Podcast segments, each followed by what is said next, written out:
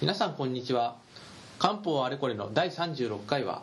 各種の神経痛に関しまして秋葉伝統医学クリニックの秋葉哲夫先生と私アシスタントの山本がお送りします。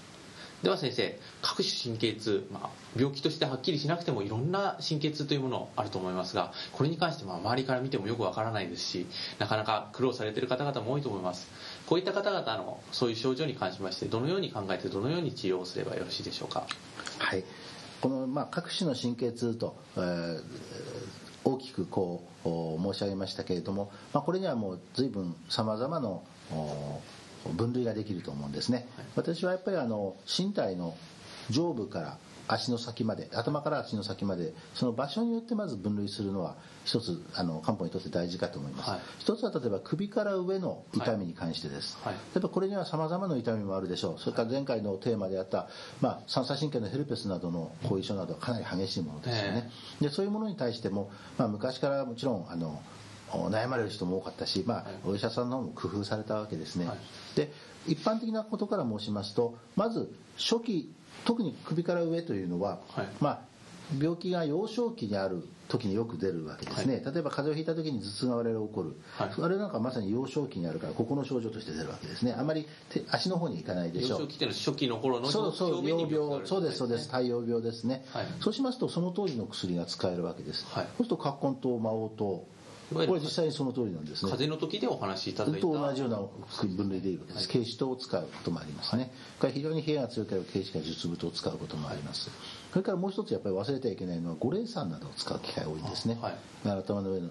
首から上の神経痛に関しては。はい。頭が触るとビリッと痛い。そうそうそうです。特にこう表面をこう触るとピリピリするようなそういう感じというのはとてもあの太陽病なんですね。要するにそう見なすことができるわけです。えー、まあ漢方ではこういうこう古い伝統的な考え方にこう見なすということがとても大事なんですね、はい、今起こった新しいこと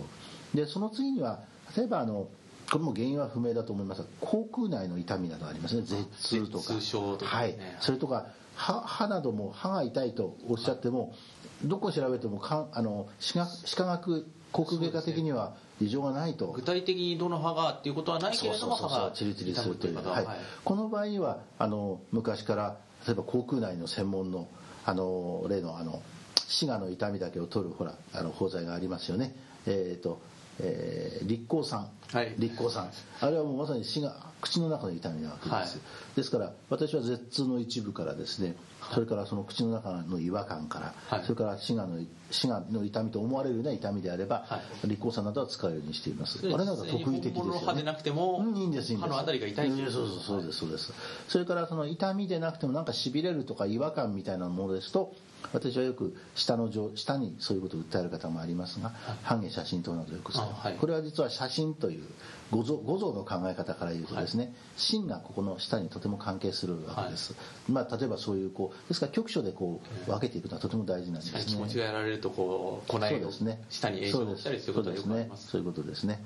でもうちょっと下に降りてきたとしましょう、そうしますと例えば胸の痛みとしては昔から肋間神経痛というようなことをよく言われますよね、まあ、昔この肋間神経痛は実際にはまあそんなに本当の肋間神経痛は極めて少ないのでしょう、はい、本当の例えばヘルペスの肋間肋間神経に来たならばこれは確かに肋間神経痛になるとは思いますけども、昔はまあ結核症などの肋膜炎の症状などがあったんで、胸に関する痛みは結構多かったんですね、でそういう時に使われるのがあの再管糖です、はい、再管糖は今あのえー、肺炎とか気管支炎で胸に響いて痛むような時によく使われてよく効く薬なんですけども小細胞糖と小半下糖小環境糖を合わせたものでしてこれはあの非常によく使われます、ですからどここの辺が痛いというような時には再管糖を短い間使ってます、えー、と胸の肋骨の下のラインが痛いそうそうそうそう再管糖はい、あとはもう胸どこに痛くても一応使ってみるような意味がありますなるほどちょうどこの辺りに要するに効くわけです、ね、心臓が特に何もなくても息を吸うと痛いと、はい、あのそうです発生ですとかそういうのに類するものにはそうですそうですでお腹の方に行きますと、これはまあおそらく体表面の痛みと、はい。まあ、神経痛のは体表面の痛みが多いかと思いますけども、まあ、どうもお話聞いてみると中の痛みであるなんていうのもああるかもしれませんね。そうですね、はい。前回お話しいただいたように、はい。お腹の表面の確かに帯状疱疹神経痛もちろんそれは本当に表面のものもありますが、そうですね。お腹のそうですね。そうですね。あまり表面という方は、はい。はい。その他の病気ではお腹のあたりでともかく痛ければですね、はい。意外と暗中酸がいいんです。暗中酸ですか？暗中酸あの中に援護策が入っておりまして、はい。援護策はあある種の、まあ、モルフィンなどに近いような何か内容も含んでいるという話です。単独でも鎮痛効果ありますので、はい。そういうもので様子を見るのはすごくいいです、はい。暗中酸ですね。暗中酸というとどうもいいっていうそうですね。そうですね。ビラではなくてお腹全般で？そうです。もうあれのあれが大元のあれが出典のあの和剤局法では実は生理痛月経痛によく効くと、うんそちらの方がむしろ浅田粗白などはメインだと言っています。あですから鎮痛効果が強いんですね、はい。ですから意外とそのつまりせ、まあえー、と子宮の例えばまあ痙攣性の痛みなどというのはまあ下血になるんだろうと思いますが、はいそういうものに効くとなるとかなり広範なものに効くはずです。からそうですねいうものを応用する、ぜひしたらいいと思います、はい。これでそれからおへそから下になりますといわゆるまあ下小のはい痛みになりますね、はい。下小の痛みになりますとこうなると血の痛みである。はい漢方的にはですよ、ええ。それからもう一つは腎の痛みである。腎。そうすると血の痛みと腎の痛みとなればもう血の痛みで有名なのはもうあの鼠径下血糖であり、はい。それからそのその他の苦黄血剤が皆血の痛みに効きますね、えーそういうものになる。それから腎の関係であれば、はい。これはもう八味がんとか六味がんとか、はい。それからまあ特に鎮痛効果では八味がん五社腎気がんだと思いますが、はい。そういったものを使うことになります。ですから神経痛漠然とした神経痛に対する治療ということをお考えの時には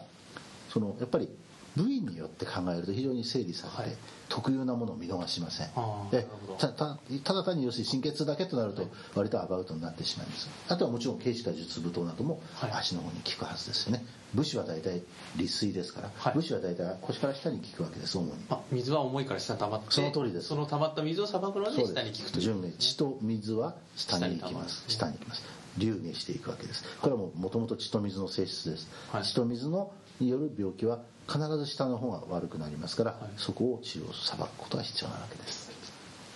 では、えー、とお時間になりましたので、えー本日はここで終わらせていただきたいと思います。